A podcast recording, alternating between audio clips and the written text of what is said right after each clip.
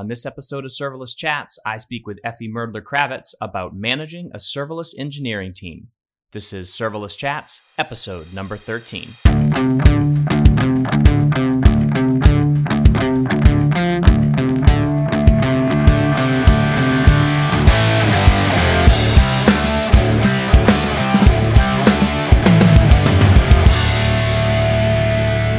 Hi everyone, I'm Jeremy Daly and you're listening to Serverless Chats. This week I'm chatting with Efi Merdler-Kravitz. Hey Efi, thanks for joining me. Hey Jeremy, thanks for having me.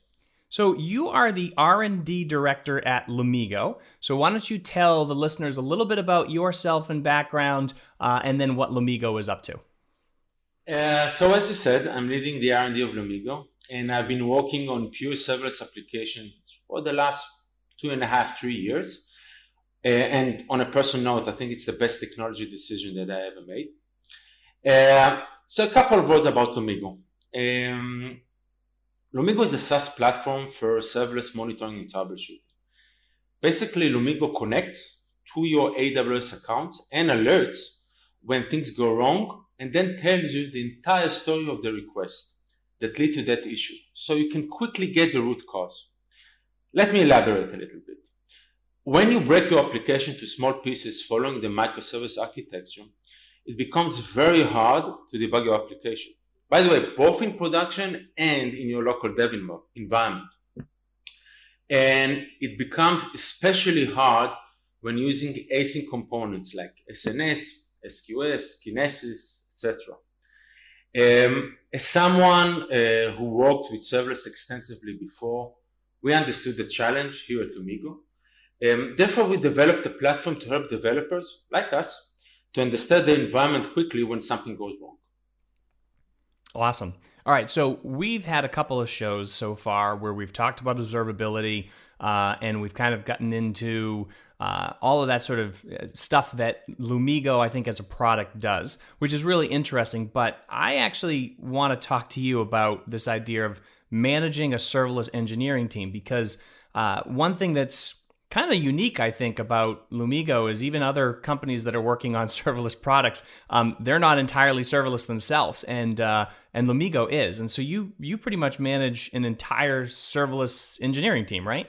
Yeah, we are 100% serverless from deployment, packaging to monitoring. Everything is serverless. We don't use any. We don't use any physical or virtual service in our backend. Awesome, that's so cool. So, all right, so let's. So you're a manager. You've been doing this for a very long time. You've been managing engineering teams, and so I really want to get into this idea of what's sort of different about managing a serverless engineering team versus managing a traditional engineering team. And I know maybe some people are thinking, well, you know, what's the difference? But I think there is, and I think you think there are some differences. So maybe we start first by what we have to do to sort of move our team to serverless. So if we're an established organization, you know, it's great to be a greenfield startup and be exploring new things, but most companies are not, right? Most companies are established companies with legacy systems and so forth. So how do we go from this idea of taking a team that's used to working with all these different services and EC2 and containers or whatever, and moving them to something that's a lot more serverless? So maybe we start with that. What's like the first step to getting people to move teams to serverless? Great question, Jeremy. So I think that the best advice to any new beginning, especially in the technology world, is to start small. Try to taste the technology before jumping headfirst. So what does it mean in our case? So first of all, I think you should ignore buzzwords. You hear a lot about new cool services. For example, AWS have a dozen of ways to save data, query it. You have the ability to run machine learning on it. Try to use simple, trusted, and well-documented services. I think services like API Gateway, DynamoDB, S3, Lambdas, of course.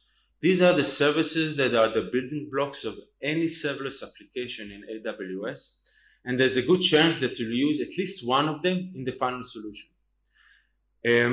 try to use the simple version of services.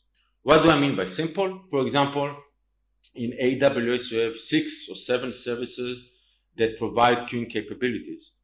There's a good chance that choosing SQS, at least in the beginning, when you start, is good enough. Avoid more complicated services like Kinesis. And, you know, in the end, what they say, no one was ever fired for choosing SQS. So I think it's a good choice. Read and learn. Many people think that serverless is identical to previous technologies that they used. And sometimes they forget that serverless is not always a new technology, but also a different way to approach development. There are many great blog posts, newsletters, and of course, for specific AWS services, read the AWS documentation. They are a great source of information. Choose a good framework that will help you with the transition. There are many good ones like AWS SAM, the serverless framework, Chalice or Zappa if you work with Python. And don't forget other practices that you used in the past. If you use Node and Express in the past, then AWS released, I think, couple of years ago, a framework called AWS Serverless Express. It's a framework that was released by AWS to help you in the transition. So if you are familiar with Node and Express, it will help you in moving to the serverless world. For example, in the Python world, if you use Django or Flask, then you can use Zappa, which I think is a great choice for the transition. So you don't need to change your methodologies, at least at the beginning, because eventually, I think that these frameworks, for example, the framework that AWS provides and the framework that Zappa provides, in the end, don't provide the code that should be running in a serverless environment. But at least in the beginning, they remove a lot of overhead from your head. Right. And so what about the transition? I mean, do you use like a whole, do you just transition the whole team right away, or do you pick like a point person to do something like that? I think that especially serverless, which is something that is very new, I think you should lead the way as a manager. As I said before, serverless is not only technology, it also shapes the way you develop software. Therefore, you as a leader who has the sole responsibility on how your software team works and delivers, need to master the tools of trade. So before giving it to anyone in your team, make sure you sit down and learn it on your own. Again, as I said earlier, read the blogs, do the tutorials, read as much information as possible before moving the entire team or transitioning the entire team. I think also it's one of those benefits of being an engineering manager where you get to try out some of that cool stuff first before you let anybody else use it. Exactly. You know, most of the time you do the boring stuff, and now you have a chance to start something new. Exactly. So how do you then introduce it to the team? So if you as a manager are going through and learning some of the basics here, I mean, obviously you can lead the way, but this is why we have teams, right? Because teams can really go deep and start implementing those things which you might not be able to do with your busy meeting schedule, right? As an engineering manager. So what's the best way? How do we introduce that to your team once you sort of feel comfortable with it? I think that the best thing about serverless is that it's cool. Okay, it's a cool technology, and I think the moment you introduce it that way to your team, it will make your life a lot easier. So make sure it looks cool. Show that it saves time in deployment. Show that it's very easy to configure new components. Show them that you can easily and quickly deliver new code. And in the end, you know, developers hate configuration. And the moment you save them the hassle in configuring new Dockers and configuring new services, but all they have to do is just write the code and let it run magically. The moment they'll see it, you know, they'll get hooked up immediately. How do you impart that knowledge onto your team? Do you do formal training, or is this something that you just encourage they explore on their own, for example? Yeah, it's a good question. And I think it's a general question. I don't think it's related only to serverless. So what's the best way to learn new technology? So In the end, it's a personal taste, and I think each of the managers and developers choose their own path. So my own personal taste is to do it together, learning together. First of all, I think it's great for bonding. You know, developers usually are work alone, you know, in their own environment, on their own laptop, putting headphones on their ears, listen to music, and most of the time they don't interact with each other. So it's a great way to bond, you know, to talk with each other. It makes it very easy to ask questions. And the best of all, I don't think you're interfering to each other because you're learning together. So it's not like you are learning right now, then someone in the middle of, you know, of his own task, you ask him a question and you need to stop him on working what he's doing right now. I think there are two good resources that I recommend on learning. So first of all, there's the official AWS tutorial on serverless. I can share the link at the end of the recording. And I think there's a very good tutorial by serverless-stack.com, tutorial on how to use serverless code-wise and how to use the various tools. And each of my developers here in the team, the day they arrive, must actually go over these two tutorials and before they actually start to code for the first time. All right. So when you do that, so it sounds like it's sort of a combination of both. You know, that you would let them sort of go through some of these tutorials. But is that something you do? Kind of get everybody together and do like a formal training though? Yeah. Again, I think it depends when a new developer arrives or when you as a team begins to learn serverless. So I think when you as a team, as a whole team, starts to begin to learn serverless, then I think it's better to make it formal, sit together and learn together. But after the team gather up enough information, enough knowledge, and now a new developer joins the team, then you won't gather the entire team again. And then, you know, you have a set of links that each developer can go over it alone. Right. And in terms of, especially like with a new developer coming on, or just, I guess, the team learning in general, you know, sharing information between the team, like how do you recommend doing that? I mean, do you still put stuff in wikis, or should you be using something more real time? Yeah, actually, it's a good question. By the way, I just want to add, a lot of people forget that many developers jump from on-premise development to serverless development. So there's also another gap that they need to learn or to jump over. This is not only serverless, but also cloud computing. Right. So to many of the developers that join my team, one of the first things that they do is also play with the AWS environment on its own. Create new resources, you know, create an EC2 instance. Many of the developers see it for the first time. So remember that. So jumping straight to serverless, sometimes it's not the best way. Make sure to move along the path that will allow developers to easily transition into the cloud computing. Sure. Now, regarding your question, I think that sharing is very important. Always share.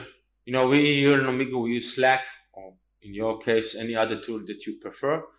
And we have a weekly meeting where all the developers gather together and we define the agenda before the meeting.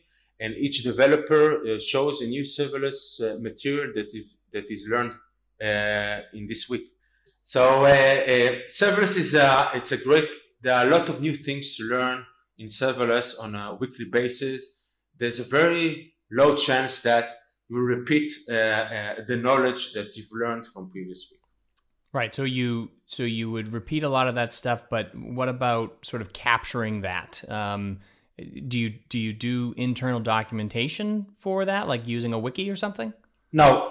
We have only wiki to the material, to the online, to public material on AWS or to any other good tutorials that we find, but we don't have any wiki on the new stuff that the new developer learned last week. Mainly because serverless is such a dynamic field, dynamic technology. So writing something in a wiki will make it stale in a matter of a couple of months. Are you telling me that my wiki page on how to install SQL Server 2000 is out of date? Yeah, unfortunately.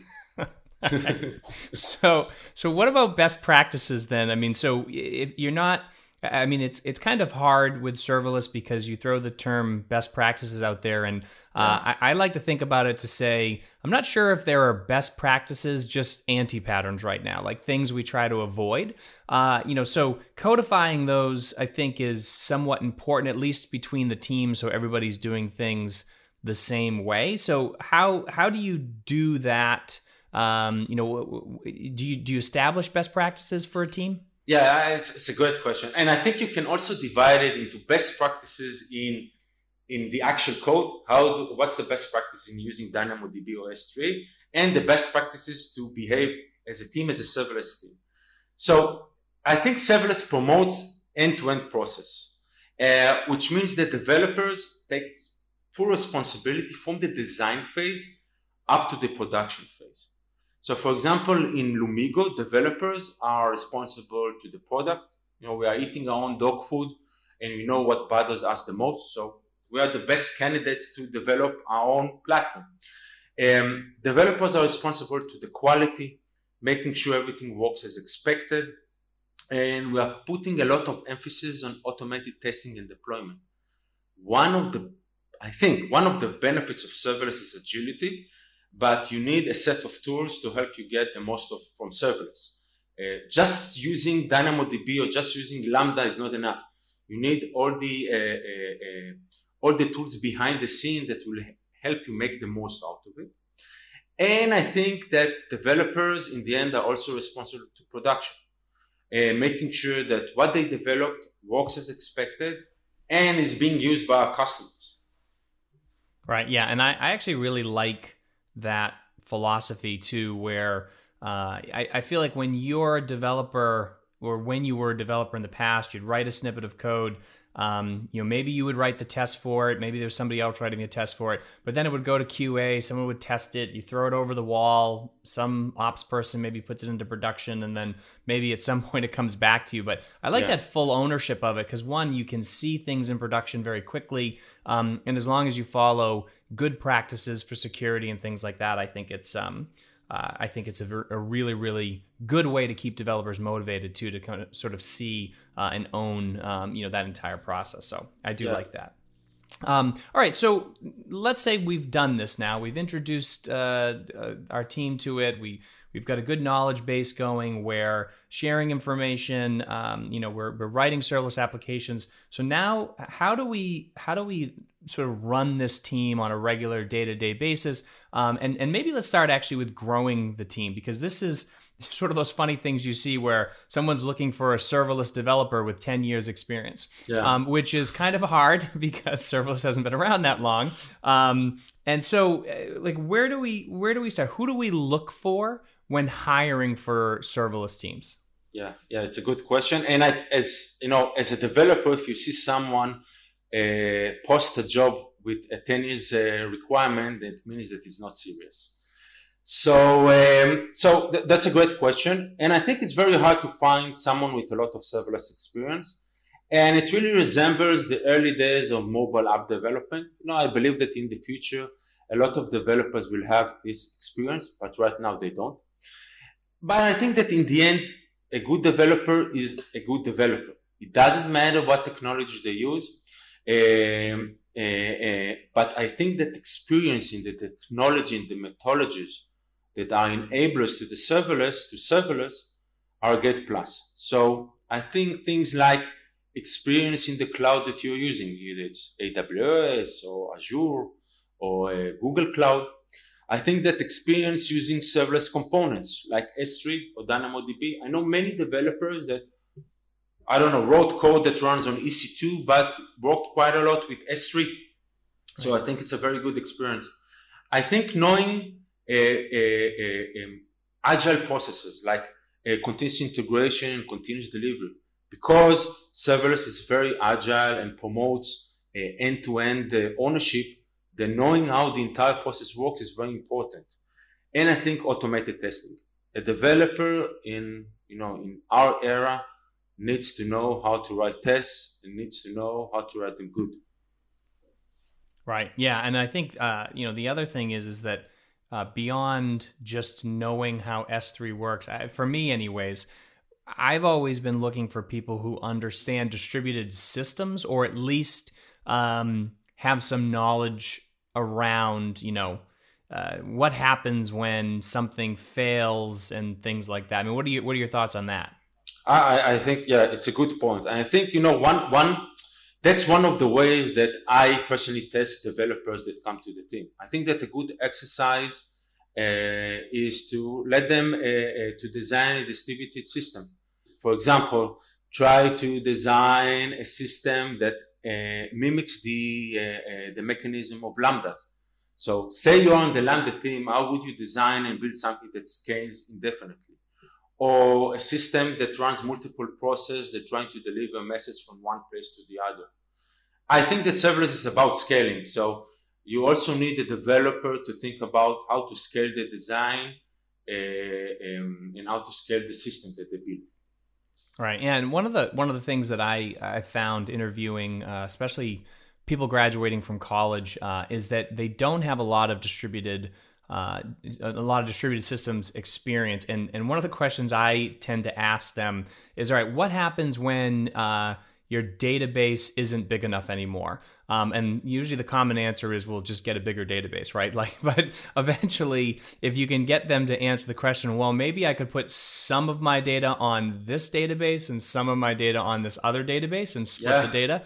Exactly. And if they can start thinking about sharding and things like that, exactly. I think that's really interesting. And then also, a lot of people, and this is really scary in a sense. I mean, I'm not sure what they're teaching in some of these colleges, but this idea of even connecting to an API, it's always happy path, I think, is what you get from a lot of developers. And so if you say to them, well, what happens if the API doesn't respond, right? And if they say, well, I try it again. Okay, that's the first step, but try it again. All right, but what happens when you can't keep trying it again? What's that failover? How do you build in that resiliency? Or at least thinking about it. And I think that's always a good sign. If people can come back to you, give you answers like that, then I think that's really interesting. Exactly, that's a very good point. And I think that in the end, developers don't need to mention the right terms. So even if they don't say shards, but they mean, okay, like you said, split the data between various databases. It shows thinking in the right direction. Right, and curious people, I think, make the best programmers. People that are willing to they want to learn something new. So, all right, so let's move on a little bit past now. Let's say we can hire some good people. There's probably some training in there and so forth. We kind of talked about that. But what about, this day-to-day work in serverless? Is there, let's say we're working with cross-functional teams. That's something that's very popular in agile environments now. You have a product manager. Do things like the granularity of user stories change? I mean, now that we're building much smaller components, do we need to get that detailed and say we need 5 functions as opposed to we just need to solve this user story? I mean, is there a difference there? No, I think it's the same. I think the moment you move to microservice architecture, I think the way you think about the product stays the same. Nothing changes. All right. I think that's probably music to product managers' ears, right? So that they don't have to learn anything too new. Job security. Right. Yeah, there you go. All right. So what about tools? Because Lumigo's a tool, obviously, but that's sort of a monitoring, debugging sort of after, in production tool type thing. But in terms of tools to help you build these services, you mentioned frameworks. Like how do those come in? Yeah, it's a good question. And I think, first of all, when they teach us in college about encryption, they always tell us not to write our own encryption algorithm. Use something that is ready. So I think that the same thing applies to serverless tooling. There are a lot of tools today that enable you to package, to upload, deploy your code. You have tools today that helps you to monitor and debug. Use them. Don't write something on your own. Don't waste your time on it. I think one of the first things that you need to learn is to learn tools like AWS CloudFormation or Terraform. These are the tools that enables you in the end. These are the basic tools These are the building blocks that enables any serverless packaging technology to deploy your code, to deploy your various sources. So no matter what serverless framework you choose, either the serverless framework or Chalice, in the end, behind the scene, everyone are using either CloudFormation or Terraform. So I think it's very important to learn the basic building blocks. I think you need to learn how to automate your tools, automate your testing. So use good testing libraries like PyTest or Jest, and there are many others that are very good. And also use serverless plugins to test some of your flows locally, like DynamoDB or API Gateway.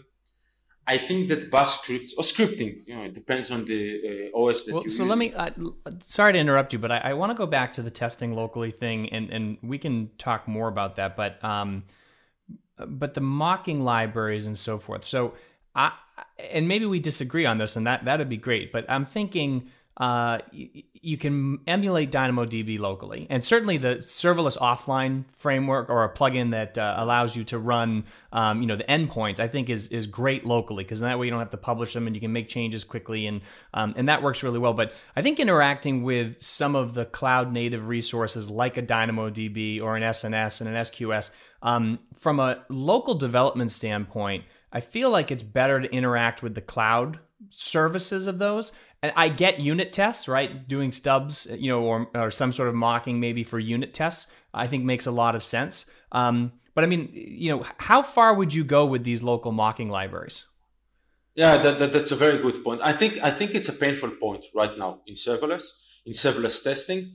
And I think the only thing that I can say right now is that testing locally, just as you said, won't give you the quality that you're expecting. In the end, local testing will bring you a certain amount of validation on your code. But I think that the best way to increase your testing velocity is to give your developers the ability to run their code easily and fast in the cloud. I mean, that's the only way to actually test and making sure that the code that you wrote is working. And are you a fan of giving each developer their own environment? Yeah. In the end, that's what we are doing here in Lumigo. Again, I think it really depends on the size of the team, because environment, although serverless is supposed to be pay as you go, but there are various components in serverless like Kinesis that even if you didn't use them, you're still paying them. So if it's a large team, you need to think of a better way to control your costs. And I think it's a different discussion, the discussion about costs. But in a smaller team, I think you can give to each team member its own environment and give each developer an ability to easily deploy the code to his environment. Yeah, I think that's I love that. I love that model, because then you just have, they're not messing up anything. They're not even messing up the dev environment, right? They've just got their own sandbox that they can play around with. All right, so let me go back for a second to the frameworks, right? Because you said CloudFormation and Terraform is usually what happens under the hood, and I totally agree with you on that. And I think that's a good point, because what you have, even with the serverless framework or with SAM, which are the ones that I'm most familiar with, if you want to create an SNS topic or a DynamoDB table or something like that and include it in those SAM, the SAM template.yaml or the serverless.yaml file, you're still writing just straight CloudFormation in order to make that happen. So, So even if you know how to do a function, the functions and the events and some of those other things that are super handy and easy to do, they've got shorthands in those different frameworks. If you want to get a little bit more advanced, knowing that other stuff is an absolute. Absolutely imperative. And again, I'm monopolizing most of your time here. I know I'm doing a lot of talking, but the bash script stuff is another thing where I know it's really low level or it seems low level, but there's so many things that you can do with bash scripts that a little tiny script here, especially as part of your CI/CD process or your testing process, makes a huge difference to know that. So I'm totally in agreement with you on that. So did you have anything else on bash scripts or? I think that, again, I think bash scripts, scripts in general, you know, they are the glue. So you need to learn how to glue things together. And the only way to do it is to learn scripting. So, yeah. So then the other thing too, in terms of tools, and I know there are some tools that do this now, but I guess this goes back to certainly CloudFormation. This would be very much so specific to AWS, I guess other services as well, but understanding the IAM permissions and roles and things like that, because you know, I just had a conversation with Hillel Solo about serverless security, and we were talking about the least privilege principle and things like that to make sure that we're not opening things up too much. But that's a tough thing to do, to one, learn all of this stuff, but then to enforce it. So do you have a way, or do you use tools to enforce IAM permissions? Yeah, that's a good point. So we don't have any automated tools to enforce it, but it's something that is very important to remember. Security is important. So it doesn't matter if you use serverless, again, or any other development paradigm or any other technology. And I think it should be part of the development cycle. When working with AWS, understanding how IAM roles work, I think it's crucial, because otherwise the security will be partial at best. And I think the term that you mentioned, the least privileges, I think it's something very important that each new developer should learn as part of his welcome week to the company. But again, just to show you that security is not only IAM. So for example, in AWS, in serverless, when using S3, so making sure that your S3 buckets are not public, making sure that they are private. So again, security is not only IAM. In Lumigo, the security phase is being done through the code review. So right. During the code review, we have a checklist that needs to be passed. So one of the checklists is security. So we do ask the developer, why did you add this kind of IAM permission? Why are you using it? Can you reduce it to something lower? So developers need to answer these questions before they can actually take the code and merge it to production. But by the way, I think also it's a good time. I want to go with you over our flow here at Lumigo, just to understand the development flow that we do here in Lumigo, and how everything is working together. Sure. So we have our task in Jira, and the moment the developer picks the task, he opens a branch in GitHub. We're using a GitHub flow, which means that in the end, each branch that is merged to master actually is being deployed to production.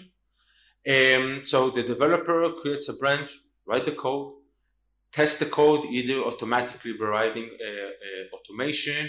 It has to test the code on its own, on their own AWS environment. They do a pull request. They do a code review. There are a lot of automatic gating that we do. Again, the word automatic is very important here. So things like linting, unit tests, integrating tests, static analysis. And if the code review passes, then it merges to master. And we have an automatic continuous integration service. We use CircleCI. And we push it to a monitor environment that then to production. And in the end, the developer itself monitors it through the Lumigo's platform.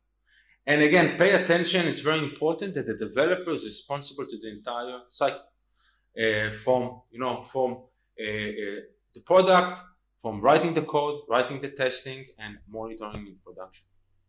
Awesome, and I really like the I like the code review process, that you have this sort of checklist of things that you have to do.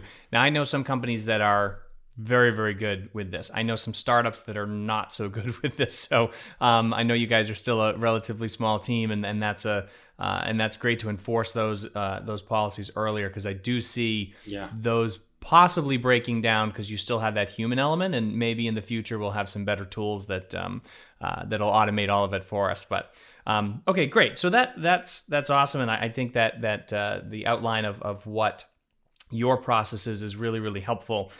So let's get you know, so now we, if we arc this story here, we moved our team to serverless. We've been running serverless for some time now. Now what about things like roles and specializations in serverless teams? Because some of the AWS services or services in Azure or Google Cloud, they could require a specialist in and of themselves, right? DynamoDB, designing DynamoDB tables, understanding Kinesis and some of how those things work, Athena, QuickSight, all of these tools that are very complex in and of themselves. Is that something that you want to start doing, is shifting some of the responsibility to individual users so that they can sort of go deep on one service and sort of broaden the knowledge for the entire team? Yeah, I think it's a tough question. In the end, I think it depends on the size of the team. As a rule of thumb, I think that for small teams, I don't know, less than 10 developers, it's a ballpark. It doesn't have to be 10, it can be also 15. But it's on your personal feeling. Everyone should know everything. I think that it's when the team is small, it's a chance for the team to learn serverless together. You know, when the team is very big or when the team grows, it becomes very difficult to share knowledge, to gather together and to talk together about the various problems. So when the team is small, it's a good point in the life of the startup or in your team to create a core knowledge of serverless. So as the team gets bigger, so I think you need to start to specialize. And always remember, I think you need to always remember to have redundancy. You know, making sure that at least you have two developers that know how to use resources. So you know, that's a really good point. Yeah, the redundancy aspect of it is huge. But sorry, go ahead. Yeah, and I think that some services, just like you've mentioned, DynamoDB, Kinesis, are difficult to master, and they change all the time. And I think you should share knowledge on these services. You need to share knowledge on these services with a couple of developers, even in small teams. So in small teams, most of the developers all the developers will know how to use DynamoDB in the general level, how to write to DynamoDB, how to read from it. But for example, how to design an index and how many shards should I have for Kinesis? I think this is a kind of speciality that, I don't know, maybe one or two people in your team should know as deep as possible, and the others should ask them questions.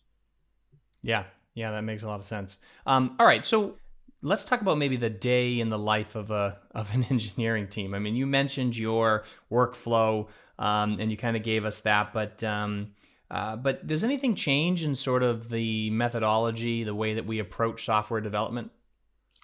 Yeah, I think it's in the end it's very similar to teams that use microservices. You know, it's full ownership, product, code, testing, deployment, production.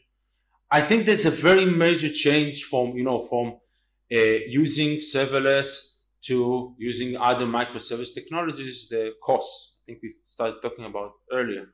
So people need to understand costs. Developers need to understand costs as part of their development cycle.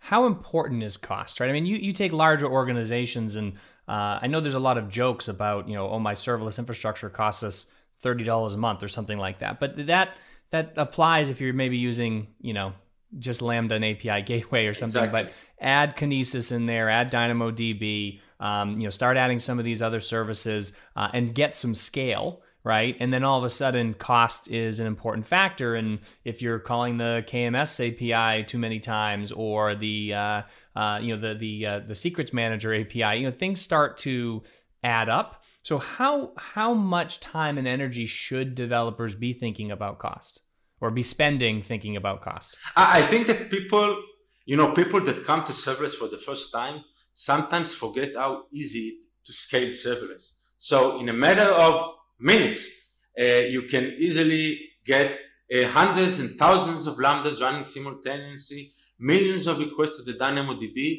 and in the end of the day, you suddenly see a bill of a couple of hundreds of dollars, and you ask yourself, what? So I think it's very important what you just mentioned. So for example, in Lumigo, we have cost alerts, in each of our environments. Both our dev environments have cost alerts, so developers know if they use their resources too much. I, as a manager, I check the costs on a daily basis, and I'm trying to understand the trends. I use the cost exploring AWS quite a lot. And in addition, we also use our own tools. We have our own monitoring tools also gave us a cost breakdown. And I think, again, part of the code review, it's part of the checklist that I've mentioned earlier. We ask the developers, why did they choose, for example, this amount of memory for this specific Lambda? Or why did they add another index to DynamoDB? Each index costs more money because we are duplicating the data. And for example, why they are using Kinesis and not firewalls. So there are many questions we ask along the way when doing the code review. Again, it's not something that can be done automatically. It's something that people need to see the code and understand what's going on. But we ask the questions in order to make sure that developers understand the trade-off. And in order to understand that it costs a lot of money. And especially for startups where money is always tight, suddenly paying thousands of dollars per month, it's dangerous. It can be really dangerous. So it's not only, we'll use the corporate credit card. It can be really dangerous for your startup. So you need to pay attention for it. Yeah. And I think too, that's one of the things that I know I always did. I mean, I've worked in many, many startups. So even before serverless, cost was always a factor in optimizing the solution. And I think that is something you can do. Like you said, Kinesis versus Kinesis data firehose. Some of those things have variable costs as opposed to fixed costs for shards and some of these other things. So I think that's something you build in early. You don't need to worry about maybe premature optimization, but I do think that if you say, well, look, this is going to be $5,000 a month, and this is going to be $500 a month. If there's a way for you to see that up front, which in most cases I think there are, you can do some good estimations. That's definitely something you should be paying attention to. I agree. All right. So what about the overall responsibility of the team, right? So smaller teams, we talked about this a little bit more in the beginning, ops teams, security teams, all kinds of teams that do things in the modern cloud and do things in modern organizations. Where does the overall responsibility change for serverless development teams? Yeah, I've never talked about security teams because I think that security, again, it's especially in today's world with security so prominent, I don't think that developers can be specialized in security. They need to know security. They need to know how they write the code. But I think that security needs someone who is specialized in security. Now it depends on the whether you are in a big corporate or in a startup, whether you want to hire someone who specializes in security, or you're doing some kind of training for your developers to be security specialists. So that's a different question. But I think that security is a different role. But you've mentioned also DevOps, and I've mentioned also on previous notes the QA, and I think the DevOps and QA today in the serverless are actually one role. It's developer, DevOps, and QA is the same person, it's the same developer who is doing everything, and I think that in the end it produces a better product. Because it's a developer knows how to test his code. He knows how to write the testing in order to think about all the various edge cases that might appear. Either the developer or doing the code review, maybe other developers, but I mean the developers themselves and not someone who is external to the development process. The same thing about operations. I think that, again, because serverless gives you the ability to deploy your code very easily, especially with the tools today. I don't think there's any need to have a separate role for it. The developers can do it. And with the monitoring tools that you have and the monitoring that AWS provides, I think that developers can do it. They don't need someone to do it for them. Of course, I'm not talking about here about customer support and things like that, they probably will require a different role. But I think the day-to-day monitoring and making sure that everything ticks as expected, I think the developers can do it.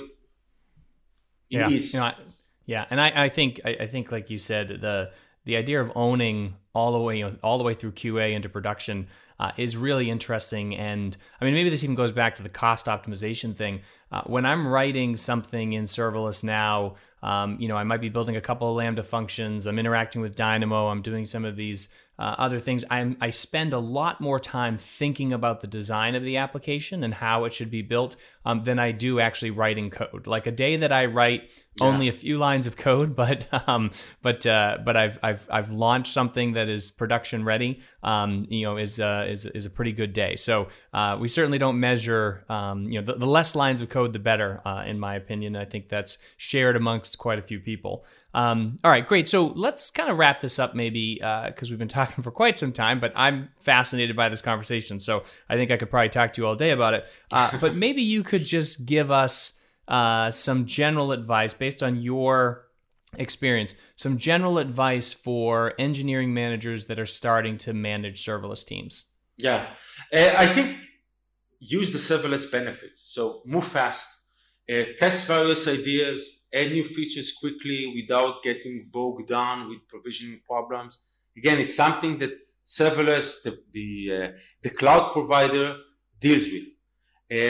I think if your code, if your application is monolith, you start with an existing team, as you call it, legacy code, and your application is monolith, I think you should start breaking it into smaller components.